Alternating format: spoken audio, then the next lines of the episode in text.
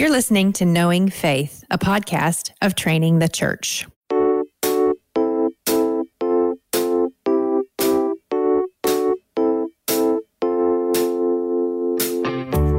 This is Kyle Worley, and I'm joined by my co-host Jen Wilkin and JT English. Good morning. Hey, what's up? oh guys. my gosh, this is not a good sign energy-wise, but I'm- we're gonna ready to get go. there. Well, good. I'm just glad. I, I'm honestly sometimes a little concerned when you come in hot, JT, because I, then I just know you're angling for a fight. Uh, but Yeah. no, I just no, miss you guys. I miss doing this, doing this more regularly. Yeah, I Yeah, agree. it's true. I agree. Uh, but uh, I do. pent up, pent up knowing faith energy. I don't know how to get. I need to, I need to let it out. do you ever just find yourself uh, arguing with Macy about angelic appearances in the Old Testament? I don't. 'Cause I- She- I- I would 'cause she believe- agrees I believe She knows the Macy- Oh yeah, yeah, yeah. I just would believe. I w- I want to see Macy, and I've seen it before. Macy just go, nah, like just I do not have time for this nonsense. That I've I the got- story of learned. I learned from that. I was like, oh my gosh, I can do that too. Yeah. yeah, she's an example to us all. Yeah. Um, well, this is a very interesting part of the story, and we want to give a big uh, caveat at the top end of this episode. We told you at the beginning some parts of a Genesis 12 through 50 story we were going to have to rush through because we only have so many episodes in a season, and there's a lot going on in this story. This is one of those episodes where it is going to feel quick. So, Jen Jen suggested if you are not familiar with the chapters that we are looking at today, which are roughly oh Genesis 27 through Genesis 32. Yes, you heard me correct. Genesis 27 through Genesis 32. Then maybe it would be a good idea to pause this, read those chapters, because we're going to be doing a flyover. And we just want to be honest about it at the top end. That way you're not thinking, oh, well, they didn't even talk about this. There's going to be a lot of that in this episode. I promise you. Is that fair? I mean, TBH, there was a lot of that in the last episode. It's true. It's true. You know how Um, so much but of not being disappointed is having the right expectations. So we're just trying to help you guys. that is that's a word of wisdom. Um, but today we're jumping in to talk about Isaac's blessing of Jacob. That's where we're going to start. We've been following the story of Jacob and Esau for what feels like forever now. Um, but uh, today. Uh, I'm sorry, but uh, but it just does. And Isaac blesses Jacob. That's how we begin this section. And we've heard that Jacob and Esau were kind of born at odds with each other from the very beginning. Um, they are the children of Isaac, who was the promised child of Abraham, uh, and uh, and so Isaac. Uh, Isaac has had this uh, these children, Jacob and Esau, and Jacob and Esau have been combative from the very beginning, with Jacob either clinging to, stealing, or deceiving Esau at every turn, and Esau really treating his birthright and his inheritance as an object of no meaning, no consequence. So Esau has kind of a flippant disregard uh, for his father and his father's blessing and what it means to be a part of this chosen line. And Jacob has maybe a unhealthy, what would you say, a, a deceptive approach to taking it. Is that fair? Mhm. You've Yeah. got de- you've got you've got despising of the birthright with Esau and deception for the birthright from Jacob. It's Jacob is self-determining in all of his moves, right? And and Esau is oblivious. He's just kind of oblivious. And but you've got both of these kids who are living under a prophecy that was given to their parents when they were still in utero. And so that's what's always fascinating to me in this story is that um, Isaac takes matters into his own hands. He's trying to give a blessing to Esau that it seems highly unlikely he didn't already know God intended for Jacob. Like that would be to assume that Rebecca didn't tell him what she was told when the children were in utero. And that seems unlikely to me. Yeah. Yeah. So We we ended the last section with Esau going to take a daughter of a, a, Hit- uh, so a Hittite woman mhm. uh, for his wife, and it says, and they made life bitter for Isaac and Rebekah. So Esau is kind of doing his own thing, and Jacob is still at the house, kind of the favored son of Rebekah. And so in chapter 27, we hear that when Isaac was old and his eyes were dim so that he could not see, he called Esau his older son and said to him, My son. And he answered, Here I am. And he said, Behold, I am old. I do not know the day of my death. Now go find me something to eat so that I, my soul may bless you before I die. Keep in mind, I'm summarizing here. Okay, just know I'm paraphrasing. I'm summarizing. That's not what it says. It that's a paraphrase. But that that becomes very significant because the deception that Jacob is going to con Isaac with is highly contingent on Isaac not being able to see Jacob, which mm-hmm. we're about to find out. Mm-hmm. So that kind of editorial note: he was old, his eyes were dim, he could not see, but he calls Esau his favorite son and says, Go find me something to eat. Why? So that I may bless you. Let's pause here because this idea of blessing is pretty significant, but it can feel very foreign to our age and our culture, right? Mm-hmm. Like this is, uh, but this is a this is an incredibly crucial moment for Esau that Isaac is essentially going to lay hand on him and bless him is to indicate like you're going with the favor of God. It is, mm-hmm. we know it's significant because Rebecca knows in her mind, like, Jacob has to get this blessing, right? Mm-hmm. So th- that should be a sign to you that, like, all the work that Rebecca and Jacob are going to do is an indication that this blessing is not perfunctory. This is not a prayer to open a meal. This is like a transmission of God's covenantal blessing onto a child. Is this right? right?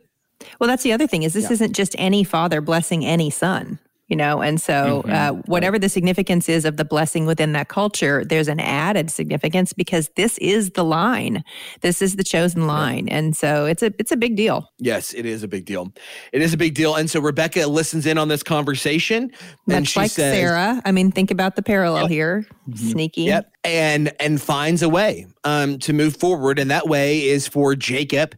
And we're not going to get into all the details here even though it is a fascinating account.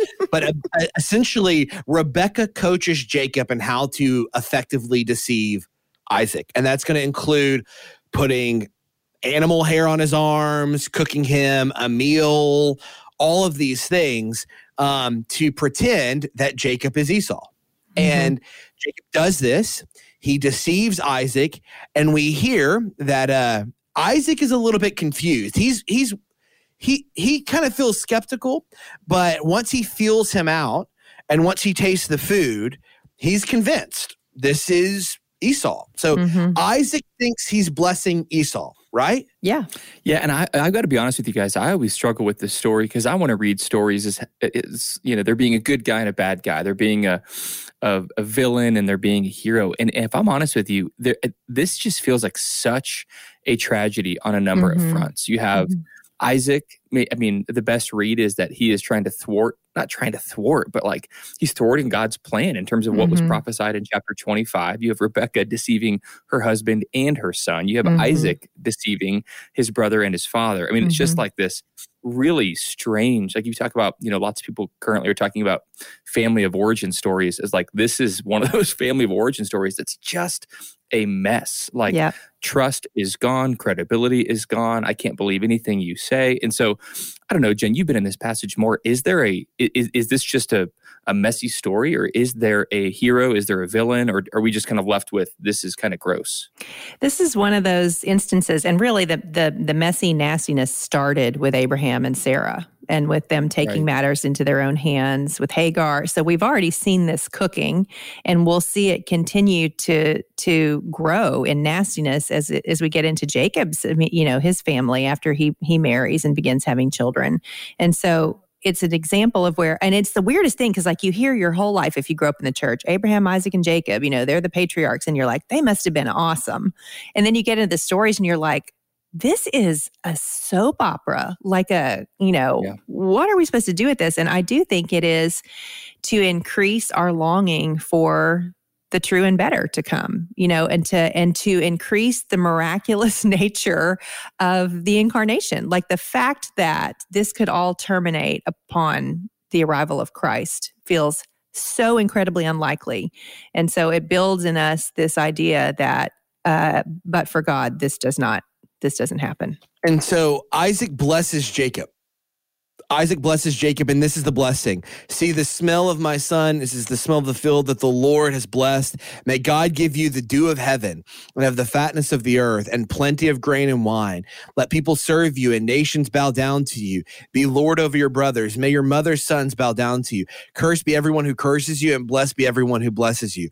That, like, this is basically a paraphrase of the blessing and really the promises that God gave to Abraham, Mhm. promises that God said he would continue on generationally. The last one, cursed be everyone who curses you and blessed be everyone who blesses you, is like right out of that. So this is this is again showing you this blessing is really a carrying over of like may the promises that God gave to my father Abraham may they be true and fulfilled with you. Mhm. I mean, that's a pretty significant thing. Um, because this is going to carry and continue to ripple throughout the rest of the story. And it says, as soon as Isaac had finished blessing Jacob, when Jacob had scarcely gone out from the presence of Isaac his father, Esau his brother came in from his hunting. And again, to summarize what is a long interaction here, um, Esau is basically begging, Is there no Mhm. blessing left for me? Mhm. Right. um, it says at the end that uh, he goes, Esau said to his father, Have you but one blessing, my father? Bless me, even me also, oh, oh, my father. And Esau lifted up his voice and wept. I mean, Mhm. Esau is, this is a rock bottom moment for Esau. This is his point of crisis. This is the wall, so to speak, for Esau. He has ended up here and he is broken because he realizes he has been left out, really out in the cold. Right. Uh, and some of that is his own doing, but a lot of it is the deception of Jacob and Rebecca. Well, and it's fascinating because first of all, we notice that he says that that Isaac says, I've made him lord over you and all of his brothers. He says, What then can I do for you, my son? Like there's nothing left, which shows us that Isaac's intent was to give everything to Yeah. Esau. Um, and now he's given everything to Jacob instead. But Esau even says he took away, and he says back in verse 36, he took Jacob, he took away my birthright, and behold, now he's taken away my blessing. That's actually not true. He didn't take away his birthright. Esau regarded his birthright lightly. So you can see that no one in this story is is an earnest uh, participant. They're all angling for Exactly. for their Yep. position, and yet the Lord's goal, the Lord's goal, the Lord's plan is accomplished through them, either because of them or in spite of them. And I think that's a big takeaway that we have from this. Is like the Lord's purposes will prevail. You can either Yeah. um, be an obstacle to them, or you, that even by your devious means, the Lord will will will will take His plan forward. It doesn't mean your devious means are justified. Absolutely. You know, and, you know, and it's fascinating because as I was reading this story, you know, at the end of the at the end of the book of Genesis, at the end of the Joseph narrative, we hear this: "What men have meant for evil, God has Mhm. purposed for good." And I, I forgot who I heard said this, but it's not it's not unique to me. Somebody said that's not just like a tagline for the story of Joseph. No. It's basically a tagline for the entire narrative of Genesis yeah. that it's like that's the bumper sticker that when we look back on this like hall of faith through the patriarchs it's not you know blessed be the name of the lord from their lips all the time it's basically wrongdoing mistake failure and yet god through it all purposes it for good and that's what he does here as well hmm and there and there is something left for Esau. It says in verse 39, Isaac his father answered and said to him, Behold, away from the fatness of the earth shall your dwelling be, and away from the dew of heaven on high. By your sword you shall live, and you shall serve your brother. But when you grow restless, you shall break his yoke from your neck. This is not a this sounds very different than what he just gave to Jacob, right? This is it's basically the antithesis of the the blessing that he gave to Jacob. You know, you're going to may God give you the dew of heaven and the fatness of the earth, Mhm. Jacob. But for you, Esau, away from the fatness of the earth shall your dwelling be, away from the dew of heaven on high. So this is basically exile for Esau. Well, and the the original audience has already heard Esau called Edom, and so they already know, oh, this is an enemy of Israel, and so they're seeing the origins of this enemy of Israel. And interestingly, when we did the Genesis study, one of the things I learned that I thought was really fascinating is this statement: "But when you grow restless, you shall break his yoke from your neck." About Jacob's descendants versus Esau's descendants. That it's actually fulfilled in Matthew 2, 16 through 18, because Herod the Great is Esau's descendant. And so when he um, kills the male children, um, it's seen to be a fulfillment of this prophecy that's spoken back here in Genesis. Wait, wait, wait, wait, wait, I wait. never heard that before. Wait, Next- for real? Cool. I think that's kind of cool. That's incredible. I have never, ever, ever even heard anything like that. Yeah, I didn't make that up, guys. No, I believe you. I'm just saying. This I'm shows Wikipedia you, that. This is not. This is not me skeptical over what you've said. This is me realizing the yeah. inadequacy of my understanding of biblical history. but, uh, well, from very quickly, you know, we don't have to go all the way to Matthew two to see the rage of Esau violently mm-hmm. because it right. immediately That's starts right. to starts to happen, and Rebecca senses it. She's she she understands uh, okay, this is getting bad. And at the end of this, with Esau's violent rage directed at his at his brother Jacob, it says in verse 46, Rebecca said to Isaac, I loathe my life because of the Hittite women. If Jacob marries one of the Hittite women like these, one of the women of the land, what good will my life be? Chapter 28. Then Isaac called Jacob and blessed him and directed him, You must not take a wife from the Canaanite women. This is different than what his brother Esau had done. Mm-hmm. Arise, go to Paddan Aram, to the house of Bethuel, your mother's father, and take as your wife from there one of the daughters of Laban, your mother's brother. And then we get again a, a, a rearticulation. You hear this over and over again. It's almost like the chorus mm-hmm. in the Genesis narrative.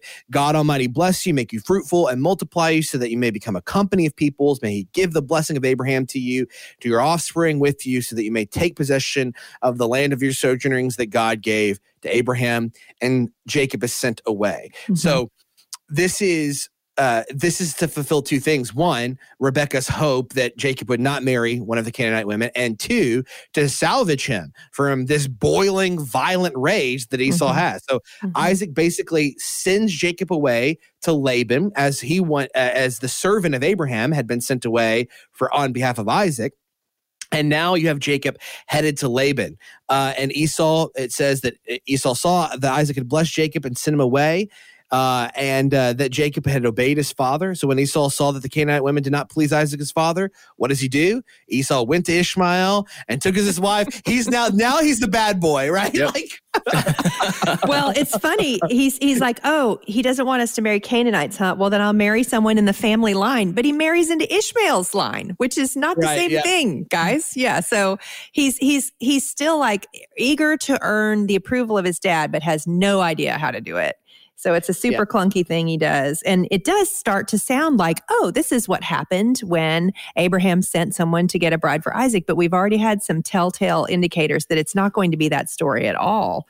Because mm-hmm. rather than arise, go, we heard back in verse 43, arise, flee to Laban. So he's not like, she's she's invented a reason to get him out of there yeah. and she she yeah. plays on that earlier story um, but it's not at all the same journey that was made to to retrieve Rebecca. It's a very different one, and as we'll see, um, a, a particular version of the family is waiting for Jacob when he gets there. Yeah, and before he gets there, he's going to have a dream, mm-hmm. and this dream is is it's odd how like pervasive this dream has ended up in the pop cultural imagination. Like Jacob's ladder has become like a mm-hmm. it's a mm-hmm. it's a euphemism. It's one of those stories that I always feel is like, wow, that's kind of strange that people hung their hats on that story. Um, and uh, Jen, this would be a great time if you're going to sing one of those. I'm not going to do it. Sing "Stairway to Heaven." I was not going to. I, I went into this episode just with fingers crossed that you would you sing no way. Um, so Jacob, it says he left Beersheba, he went toward Haran. So he's en route now to Laban's house, and he dreamed, and behold, there was a ladder set up on the earth, and the top of it reached to heaven. Behold, the angels of God were ascending and descending on it, and behold, the Lord stood above it and said, I am the Lord, the God of Abraham, your father, and the God of uh, Isaac. The land on which you lie, I will give to you and your offspring. Your offspring shall be like the dust of the earth. You shall spread abroad to the west and to the east, to the north, to the south, and in you and your offspring shall all the families of the earth be blessed. Behold, I am with you and will keep you wherever you go and will bring you back to this land, for I will not leave you until I have done what I have promised you. Um, okay, now this is fascinating because so far Jacob has only heard this promise mm-hmm. from people that are not the Lord. Mm-hmm. He has not had this moment yet, a moment like his fa- like his grandfather Abraham had, and yet here is a moment where the Lord is meeting with Jacob in a very pronounced way, and he is explicitly articulating and guaranteeing the promises of Abraham, uh, which connect to the promises of Genesis one to Jacob and to mm-hmm. Jacob's offspring. So this is we get these moments where it feels like there's this explicit handing off and this is one of those moments where mm-hmm. it's like, here it is. God, if you had, if the if the audience had any question around whether Jacob was the true recipient of the blessing, now it becomes indisputable. And I think that's probably significant for Israel, right? Because I could imagine that, like you've said, Jen, if if the if the original audience of Genesis is post Exodus Israel, they're about to go into the land with all the Canaanites. Uh, Esau's descendants are going to be in that land. Mm-hmm. They're going to be at odds with Esau's descendants. It could maybe you know some among Israel might wonder, wait, hold on, are we actually a part of the blessed line? Because look at everything that Jacob did. Look at all these mm-hmm. wrong things that he did. He broke God's law. And yet here's a story where you get essentially that explicit handoff for, so that the audience is very clear. No, Jacob, for all of his faults and failures, is the true recipient of this blessing that had been promised to Father Abraham. Well, and we're going to find out, you know, in in upcoming chapters, assuming we ever get there, that uh, Jacob is going to be he's going to be renamed. He's well, actually, we, we're supposed to get to it, I think, in this episode. So we'll see how it goes. But he's going to receive a new name, and that name is Israel, right? right. And so, um, and then his name becomes the name of the nation. And I think that when we see him in this scene here, he very much embodies what will be the common report on Israel, the people of God. When he, especially when he says, "Surely the Lord is in this place, and I did not know it." Like if if you can think of a more Israelite utterance, I challenge you because there he is, and he holds in his hands the blessings of God. He has all of the blessings of God, but he does not have relationship with God. He does not have any true experience of God. Um, he's he's unaware, you know, that God has been interacting with him. And we're going to see that even though he makes this declaration here, he still doesn't really get it. You know, it's right. like, oh, you're here good to know and then he just kind of goes on about but but simultaneously to know how important it would be for Israel on the verge of entering into the land of Canaan to know this is a place where God is. Like he's there. Um, so yeah, then Jacob says a really jerky thing toward the end here when he makes a vow. He gets to verse 20 and he says, If God will be with me and will keep me in this way that I go and will give me bread to eat and clothing to wear so that I can come again to my father's house, then the Lord shall be my God. a lot of caveats there. A lot of caveats for Jacob.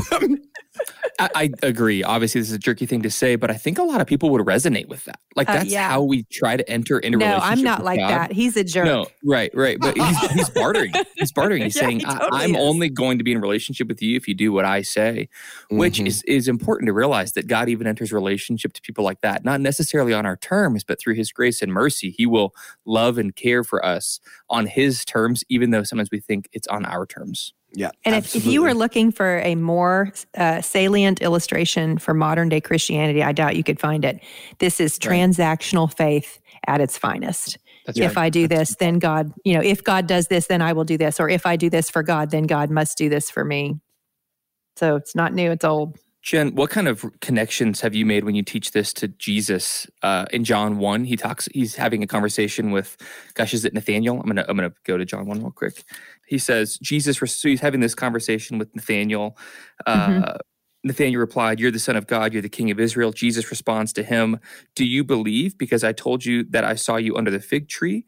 You will see greater things than this. Then he said, Truly I tell you, you will see heaven open, the Son of angels of uh, open, the angels of God ascending and descending on the Son of Man. So Jesus is using this as a reference point for essentially what he who he is and what he's going mm-hmm. to do in the mm-hmm. Gospels. Mm-hmm. Yeah, absolutely. And it's at the at the time that we hear this in uh, Genesis, all we know is that Old Testament understanding would have been that messengers mediate uh, the words of God to man and the words of man to God. Uh, but then we learn when Jesus gives his interpretation of this that the means of that mediation is Christ Himself. That He is the stairway between man and God.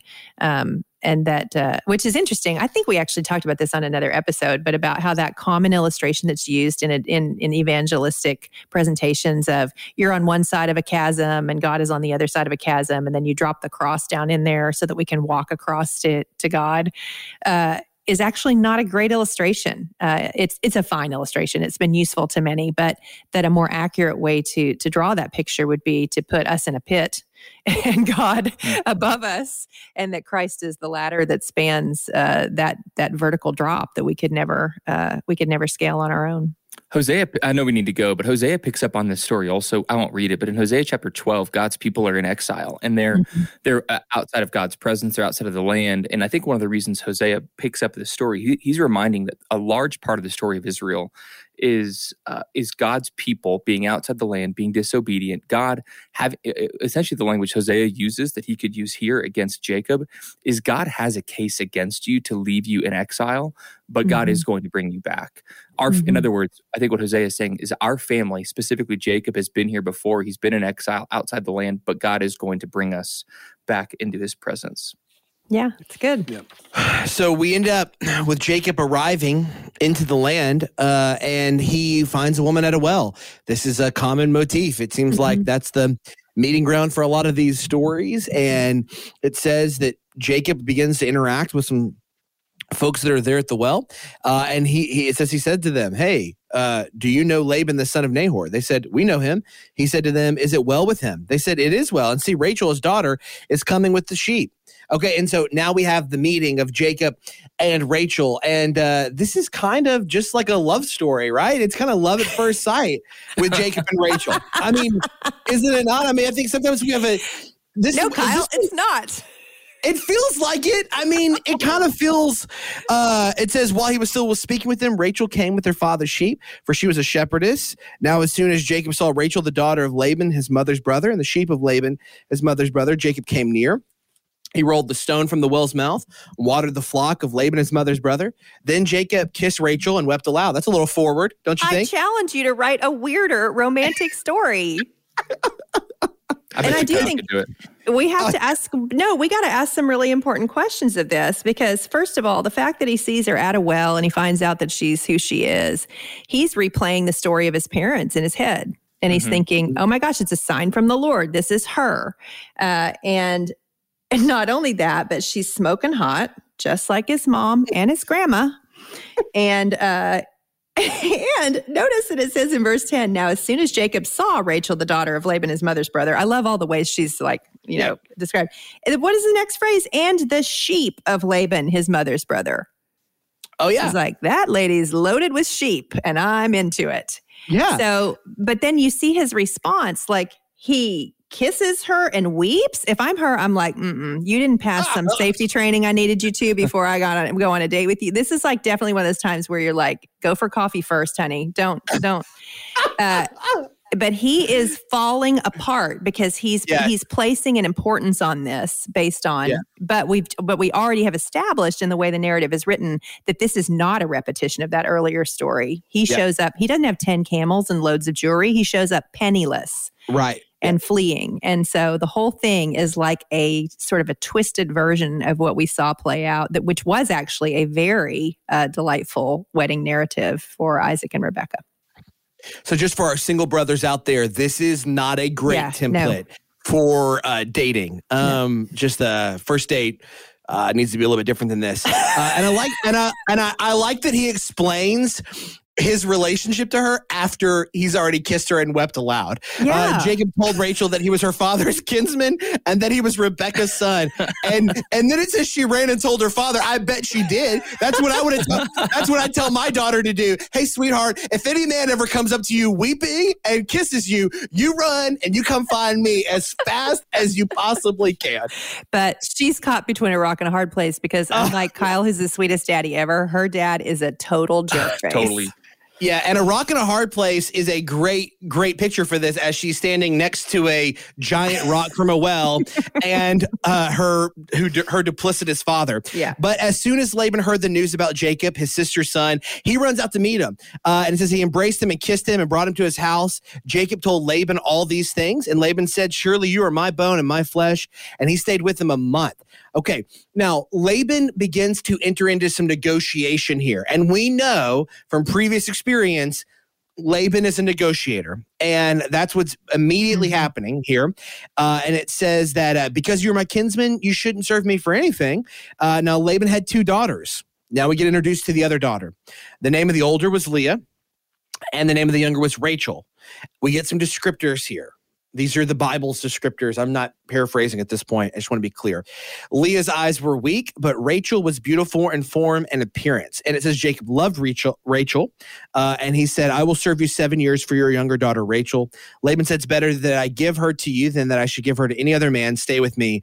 So Jacob served seven years for Rachel. They seemed to him but a few days because of the love he had for her. Okay. Now Barf. I'm going to summarize the. Yeah. No, really? Yeah. Do you not you don't have any trust in Jacob's intentions here. None at all. Why should we? Well, that's a good point. That's a good point. this is what I'm saying. This really, this? this really is the classic. This is the classic example of a story that is so frequently lifted out of its context and the characters shaped to meet our romantic agendas. And so, first of all, he's asked to marry the younger daughter, right? And so you should already be like, oh, this is an interesting little turn of events. He's the younger son, she's the younger daughter. But but hold on, why? Why? Because that's we need to get that clear because that's about to be a huge narrative point. So these physical descriptions of these two daughters are unique. What like why are we even given something like this? I mean, obviously we know that Jacob is moving towards Rachel, but the narrator gives us essentially a description saying that Rachel is more beautiful than Leah, right? Mm-hmm. Yeah, by a long shot, apparently. Mm-hmm. Um, that she has weak eyes. We don't really know what it means. Uh, like it just means there was something, but it's set in contrast to the beauty of Rachel, uh, of Rebecca. Uh, uh, yeah, Rachel. Sorry, these names get all scrambled in your head after a while. Oh, yeah. It's set in contrast to the beauty of Rachel, which tells us that whatever it is, it's something that makes her physically unattractive um, and therefore not marriageable in the way that Rachel is. Uh, and Laban is 100% aware of that. Mm-hmm. So, Leah, this means we're, we're to understand Leah is a burden to her family if she can't be married off. Um, and because remember, the only ways that women can achieve any kind of security in this culture are to be able to get married and to be able to produce children. And those two themes are going to play so heavily into what happens next, and they're being set up for us here. Yep. So it, Jacob says, uh, "Give me my wife that I may go into her, for my time is completed." And I'm not going to read this whole. So story. romantic. Oh, it, yeah. It, it, gets it gets clearer and clearer that maybe he's not a pure heart here. Um, but uh, uh, so I'm not going to read this whole thing, but mm-hmm. this is what happens. Uh, Laban's like, sure. He throws a big wedding feast for Jacob, uh, and then at night when the lights are off uh, who does Jacob end up consummating this union with? It is not Rachel. It is Leah. And he wakes up the next morning to find out that it's Leah, not Rachel. He is not happy, which I'm sure Leah is just suffering injury upon injury mm-hmm. here in terms mm-hmm. of just at a morale level. Um, mm-hmm. Um, she's certainly not being treated well at all. Mm-hmm. Um, and uh, Jacob comes to Laban and says, What have you done? You've deceived me. And I gosh, who, who is Jacob to cast a stone at right. this, right? right? Literally, the master of deception in his own household has now been deceived. It's a little bit full circle, especially um, with somebody who who can't see. I mean, it's his father who yeah. has an eye problem, and now the same thing here. Yes, yep. the the the compromised senses are used against him in the same way that he he used his father's compromised senses against him. And Laban says, Hey, it's not done this way in our country to give the younger before the firstborn. Like the request you made was essentially, I can't grant that request because it's not how we do things around here, which is straight up nonsense. But Laban, also stinging. I mean, such yeah. a stinging word for Jacob to hear, the one who has completely taken everything from the older brother. Yep. Yep. And he says, complete the week of this one, and we will give you the other also in return for serving me another seven years. So Laban's intentions here are not just this is how we do things around here. This is out of respect for Leah. It's no, I'm I'm gonna get another seven years out of you here. That's what mm-hmm. happens. Mm-hmm. So I'm gonna marry both of my daughters off. So mm-hmm. burden alleviated. And mm-hmm. additionally, I'm and going 14 to, years of labor and 14 yeah. years of labor. So Jacob did this and gave uh, Laban gave him his daughter Rachel to be his wife. So Jacob went into Rachel also, and he loved Rachel more than Leah and served Laban for another seven years. So okay. Jacob Yes. Re- really important point here, really important Bible reading tool that we all need uh, is to be able to ask a question that we don't always give ourselves permission to ask. And that is if this story had played out according to godly principles, how would it have played out? So, like, think back to the story of um, Isaac being tricked by Jacob over and over again. If that story had played out according to a positive storyline, um, Isaac and Rebecca would have said, The Lord has said that Jacob is the one who receives the birthright and blessing, and they would have raised their children accordingly. But that's not what happened. Um, so God still works through them to accomplish his purposes. So at this point in the story where Jacob takes two wives, we should be asking, what should have happened like Right. according to and and and we know from genesis that god designs marriage to be between a man and a woman and we've already seen anytime someone has more than one wife it's not awesome uh, and so when jacob marries both of these women we're not supposed to go oh that's great and this is how we got the 12 sons of israel uh, we're supposed to ask a question i think and that question is what should have happened Yeah. when jacob wakes up and sees that he's married to leah Yeah. And I would say the answer is he should have taken his wife and gone home. Yeah. But that's not what happens. And then we see all of this stuff that ensues afterward. His uh, wife and yet Leah or his wife Rachel? his wife Leah. Yeah. And then you'll see that borne out in the way that the line continues forward. Absolutely. And that's what we get. We're, this is going to play out over the next few chapters, but immediately you hear what is going to be the headline of this drama in verse 31. When the Lord saw that Leah was hated, he Mhm. opened her womb, but Rachel was barren. Okay, Mhm. so there you go. And this isn't just going to play out for the rest of Jacob's story. This is going to continue into the rest of the narrative of Genesis with Joseph. Mhm. Mm-hmm. It Mhm. is That's right. it is going to be a big big deal for the rest of the the uh, uh, of the uh, of this book and so Leah conceived and bore a son she called his name Reuben for she said because the Lord has looked upon my affliction for now my husband will love me she conceived again and bore a son and said because the Lord has heard that I am hated he has given me this son also and she called his name Simeon again she conceived and she's she's bearing sons Yeah. which I which is it's not just that she's bearing children, which would have been a blessing. She's bearing sons. This Mhm. is a in Jacob's mind, in the Hebrew imagination, this is a double blessing. Okay. She's bearing children and they're boys. Mhm. Because uh, and so she bore another son. Now the time my husband will be attached to me because I've borne him three sons. Therefore his name called Levi. And she conceived again and bore a son. This time I will praise the Lord. Therefore she called his name Judah. Then she ceased bearing. And then you get the turn. When Rachel saw that she bore Jacob no children, she envied her sister. She said to Jacob, "Give me children, or I shall die." Mm-hmm. So- Okay. Tamp it down, Rachel. First of all, this is probably the first time she's ever envied her sister in her whole life. Yeah, yeah, that's you know, point. based on the relationship they would have had growing up, she has always been the envied sister. And she can't deal with it. And so she she presses the drama button and says, Give me children or I shall die. And of course, as we follow the story along, we find out that it's actually in childbirth that she dies. So um, the irony already being set up for us here. Um, yeah. And and and but Rachel's motives are so super pure. She follows through. She waits on the Lord. Yeah. And right? Is that how it goes? No, Rachel does what Sarah did Yep. with Abraham, and she Mhm. uses a servant, uh, uh, uh, Bilhah, uh, to to provide children. Uh, and so children are then provided through Rachel's servant. Not to be outdone, it says in verse nine, when Leah saw that she had ceased bearing children, she took her servant Zilpah and gave her to Jacob as a wife. Then Leah's servant Zilpah bore Jacob a son, and Leah said, Good fortune has come. So she called his name Gad. So now we have servants of Rachel and Leah, respectively, being provided to Jacob in order to have children. So now Rachel and Leah are like in a race to Yeah. see how many children can come by way of my control of this situation. So Mhm. they're jockeying how many kids can we Like a- see? It's like a baby war. Yeah. Yeah.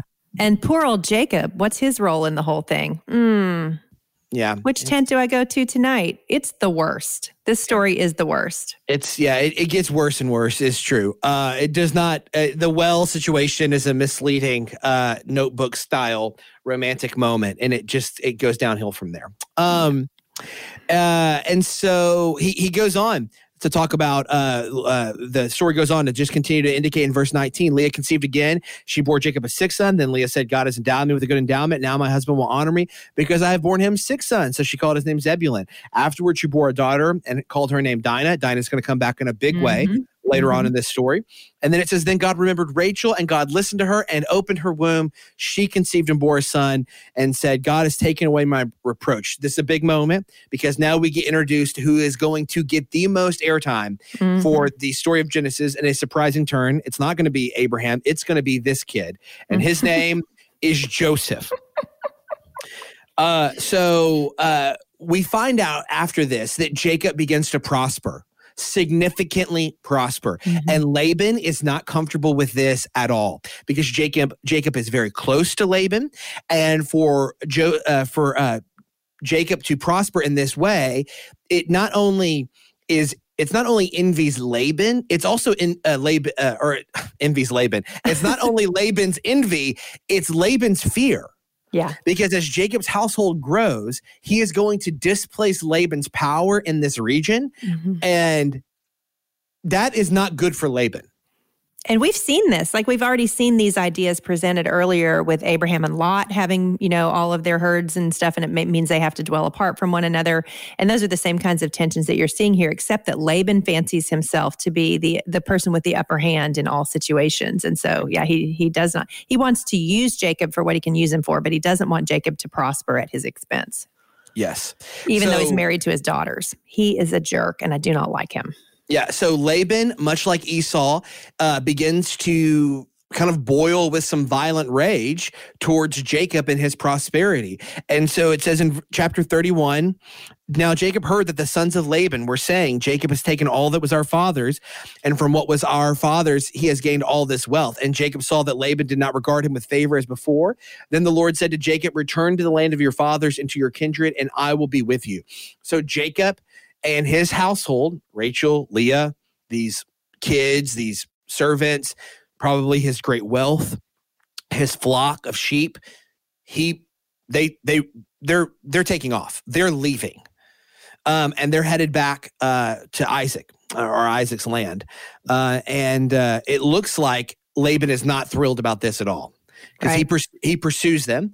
Um, and in an interesting turn of events, Laban pursues them, uh, and it looks like maybe one of his own daughters has taken something that Laban really wants back. What, what's going on here? Because this is such a crazy, and we get something very similar to this in the Joseph narrative, right? Where Yeah. Joseph then kind of tricks his brothers with the stolen piece of things. So there's just so many symmetries in this Yeah. story uh, that we're seeing. But what's going on here? They're leaving. God told them to leave, but Rachel takes a little piece of Laban with her, and Laban is not happy about this. Yeah, she steals the household gods. And then when he asks to search her saddlebags, she says that she is during her time of uncleanness. And so he won't ask her to get down from her mount. And so uh, these these household gods are going to turn up later in the story. Um, and you'll be like, oh, I, I know where those came from. But it's not clear whether she is nostalgic in taking them or whether she just takes them to get at him. But I, I think it could be both. You know, I mean, it's like he's been, he has kept them there um, for a very long time. And, um, and, for 20 years, basically, Laban has been cheating Jacob. Um, and the whole family is ready to get out of there. And so, yeah, she's got him in her saddlebags. She does. And she goes, uh, and Laban goes to pursue Jacob. He overtakes Jacob and he begins to search. He can't find them. And then Jacob becomes angry. And they enter into what is a really fascinating dialogue between the two of them. It says that Jacob berated Laban. And he said to him, What is my offense? What is my sin that you have hotly pursued me? For you have felt through all my goods. What you what have you found? Of all your household gods, set it here before my kinsmen and your kinsmen that they may decide between us two. And then he kind of retells the history. He's basically like, listen, I've been with you for decades. I did everything that you wanted me to do and more. You deceived me. You stole from me. I worked tirelessly under the hot sun. If the God of my father, the God of Abraham, and the fear of Isaac had not been on my side, surely now you would have sent me away empty handed. God saw my affliction and the labor of my hands and rebuked you last night. Then Laban answered and said to Jacob, The daughters are my daughters, the children are my children, the flocks are my flicks, all flocks, all that you see is mine. But what can I do this day for these my daughters or for their children whom they have borne? Come now, let us make a covenant, you and I, and let it be a witness between you and me. So, like, this is a kind of a climactic moment for Jacob and Laban. Uh, mm-hmm. And it's really the last big Laban, if I'm remembering the story correctly, this is kind of the last big moment for Laban in this story mm-hmm. where the tie is really severed at this point. I say they're going to cut a covenant. So maybe the tie is bound at this point, but their interactions with each other, they're going their own separate ways and they're kind of making peace before they go, right? Kind of. It's an uneasy agreement. The the statement made at Mizpah is the Lord watch between you and me while we are out of one another's sight. And basically the cutting of the covenant is if you cross me, this is what I will do to you. You know, your flesh will be divided. And so it's not like this super friendly moment where daddy sends his girls off with their new family. It's it's a it's a you watch it, watch your back is basically the the feel of it. And it's absolutely. it's interesting because what we're seeing is the fulfillment of that that blessing that was given to Jacob is I'm going to bless those who bless you and curse those who curse you. And then we'll see what happens in the story of Esau with that as well. Are, are we meant to see any literary connections here between uh, the story of Laban kind of pursuing and overtaking Jacob and Pharaoh's army pursuing and overtaking Israel as God's people are here here kind of getting their creation story, you've got a very similar story of mm. God's people again leaving their enemy, uh, being pursued by their enemy. Again, not there's not one to one correlations in all of these things, but I wonder if Moses, the narrator here, is giving God's people a story of as we leave, God's enemies are going to pursue us, even if we sometimes take their gods with us, which is also true of hmm. Israel mm. yeah. in the wilderness, and they're pursued. And of course, the story is different. God destroys the Egyptians; He doesn't destroy Laban. But the, as you just said, Kyle, the tie is somewhat severed, even in an unconventional way. Yeah, I think there could be something there. I've never thought about it like that. Yeah, I haven't thought of that either, but that sounds that fits. I mean, it fits the way that the story keeps getting layered and layered and layered for us for sure. Yeah, e- even that Jacob has basically plundered Laban's household like Israel plundered Egypt on the way out. I didn't even thought about that, but Hmm, that's fascinating. Um, well, Jacob does go on his way. And in chapter 32, we hear that the angels of God met him. And when Jacob saw them, he said, This is God's camp. So he called the name of that place Mahanaim. Uh, and uh, I'm just sticking with that pronunciation of it. And I want to talk about it. Go forward. I, I will. I will. I will brook. I will brook no disagreement. And Jacob sent messengers before him to Esau, so he's kind of heading back into. He's heading back into a land that all he know for all he knows is absolutely hostile to him. Mm-hmm. Like in his mind, he he might be a dead man walking as mm-hmm. he as he goes back from whence he came. And so he sends messengers ahead of him, and he essentially begins to beg Esau for favor before he ever meets him. Mm-hmm, mm-hmm. Like essentially petitioning him, hey, this is what I got. I'm coming, you know, uh, speak to him, tell him I, have sojourned with Laban. I've got oxen, I've got male servants, I've got female servants. He's trying to tell him, like, it sounds like he's trying to say, hey, I could probably pay you off, right? That's what it sounds like to me. Well, he's certainly softening his entrance, right? Yeah. Yeah. He's trying to demonstrate, I think, I'm coming in peace. I'm not coming because I want conflict with you, because you've got 400 armed men coming toward me at this moment. Yep. And it says that the messengers returned to Jacob, having relayed what Jacob told them, and says, We came to your brother Esau, and he's coming to meet you. And there are 400 men with him. It's like, uh oh, like this. If you're Jacob, this is the this is the police car lights in your rearview mirror. This is like, I am in trouble now. Um, 400 men. Then Jacob says it says it was he was greatly afraid and distressed, and he begins to divide things up, thinking, "Hey, if Esau comes to one camp and attacks it, then the camp that is left will escape." So he's mm-hmm. kind of beginning to spread his out. He's he's strat he's kind of strategizing here to try to figure out, like, okay, if Esau comes after us, how, what gives us the best chance of surviving? And he begins to cry out to the Lord um, and he says, Oh God of my father Abraham and God of my father Isaac, who said to me, Return to your country and to your kindred, that I may do you good. I'm not worthy of the least of all the deeds of steadfast love and all the faithfulness that you have shown to your servant. And the and the audience says, Amen. Um, for with only my staff I crossed this Jordan. Now I have become two camps. Please deliver me from the hand of my brother, from the hand of Esau, for I fear him that he may come attack me the mothers with the children. But you said, I will surely do you good and make your offspring as the sand of the sea, which cannot be numbered for multitude. So he stayed there that night, and from what he had with him, he took a present for his brother Esau 200 uh, female goats and 20 male goats, 200 ewes, 20 rams, all of this stuff he begins to set aside for Esau. And we hear towards the end that he says, You shall say, uh, when the Lord begins to speak to him. And moreover, he likewise instructed the second, oh, I'm sorry, this is Jacob instructing the servant.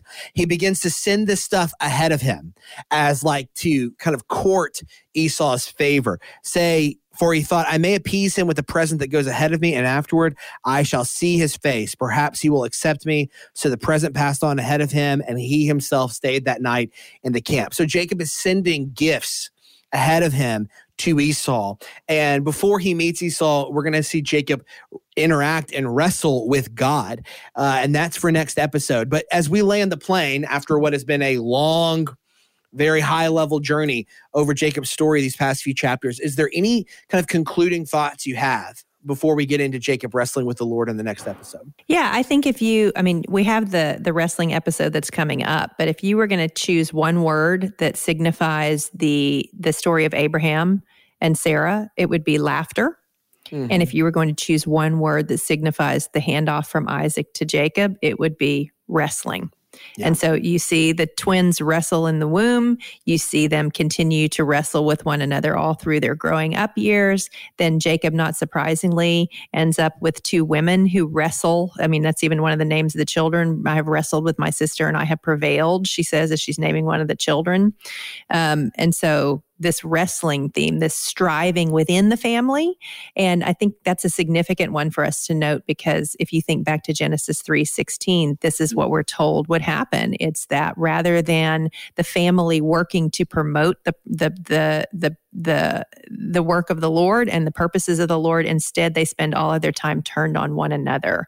Um, but the Lord continues His purposes. I think one thing I've been thinking about uh, with this chapter in particular, and it's just honestly, it's kind of a hard pastoral challenge for me. And I, again, I could even be misreading this. I'd love to hear your guys' thoughts about this, but but the risk of vulnerability that Jacob takes here in reconciliation because what he could have done and what I often do in conflict is just kind of try to sneak back in and act like everything's fine. Maybe yeah. avoid avoid seeing my brother. Like just kind of I'm just going to sneak back in, live in another part of the neighborhood. Maybe he won't even notice yeah. I'm there. And of course, we know that Jacob has mixed motives in a lot of these stories. I'm not I'm not trying to suggest that Jacob's motives were pure here, but he does take a vulnerable position and risk take a risky position in reconciling with his brother. Something mm-hmm. similar to what Jesus says in reconciliation is if you and your brother have something at odds with each other before before you go to the altar to give mm-hmm. your sacrifice, go and be made right. And mm-hmm. here we mm-hmm. know Jacob is coming back into God's land and to be in God's presence. And we do see him pursuing reconciliation with somebody who he knows uh, could do him great harm. And so, I don't know. I just think if there maybe there's people who are listening. I know this could be true in my life also. Reconciliation is a gospel issue. If you are at odds with somebody, even if you've wronged them, it's right to to return and to seek um, reconciling with your brother. You know what, JT? I'm wondering if even in the Sermon on the Mount that isn't a direct reference to this story because immediately after his reconciliation with his brother, he erects an altar and offers his sacrifice. That's right. Yeah, that's what that's what I'm trying to say. And I don't, yeah. I don't know that it's the one to one correlation. Well, it's an um, allusion to it exactly. for sure. I would think. Exactly. Yeah. Yeah. So as as we who seek to love God and live in God's presence, reconciliation is is a is a key part of, of how we worship God. Oh, I cannot believe we made it through. We made it. We made it together, um, without any arguments over uh, over secondary matters. But I have a feeling we're headed towards a wrestling match in more ways than one. And so, in our next episode, we'll be exploring when Jacob wrestles with God. You can join the conversation by finding us on social media. We're at Knowing Faith Podcast, Facebook, Twitter, and Instagram. If you're looking for some ways to kind of get behind the scenes on Knowing Faith, you can go to patreon.com slash Knowing Faith Podcast. And we've got some cool stuff over there for our patrons. And we just want to thank all of you guys for your support and for listening. We hope you enjoyed the discussion. Grace and peace.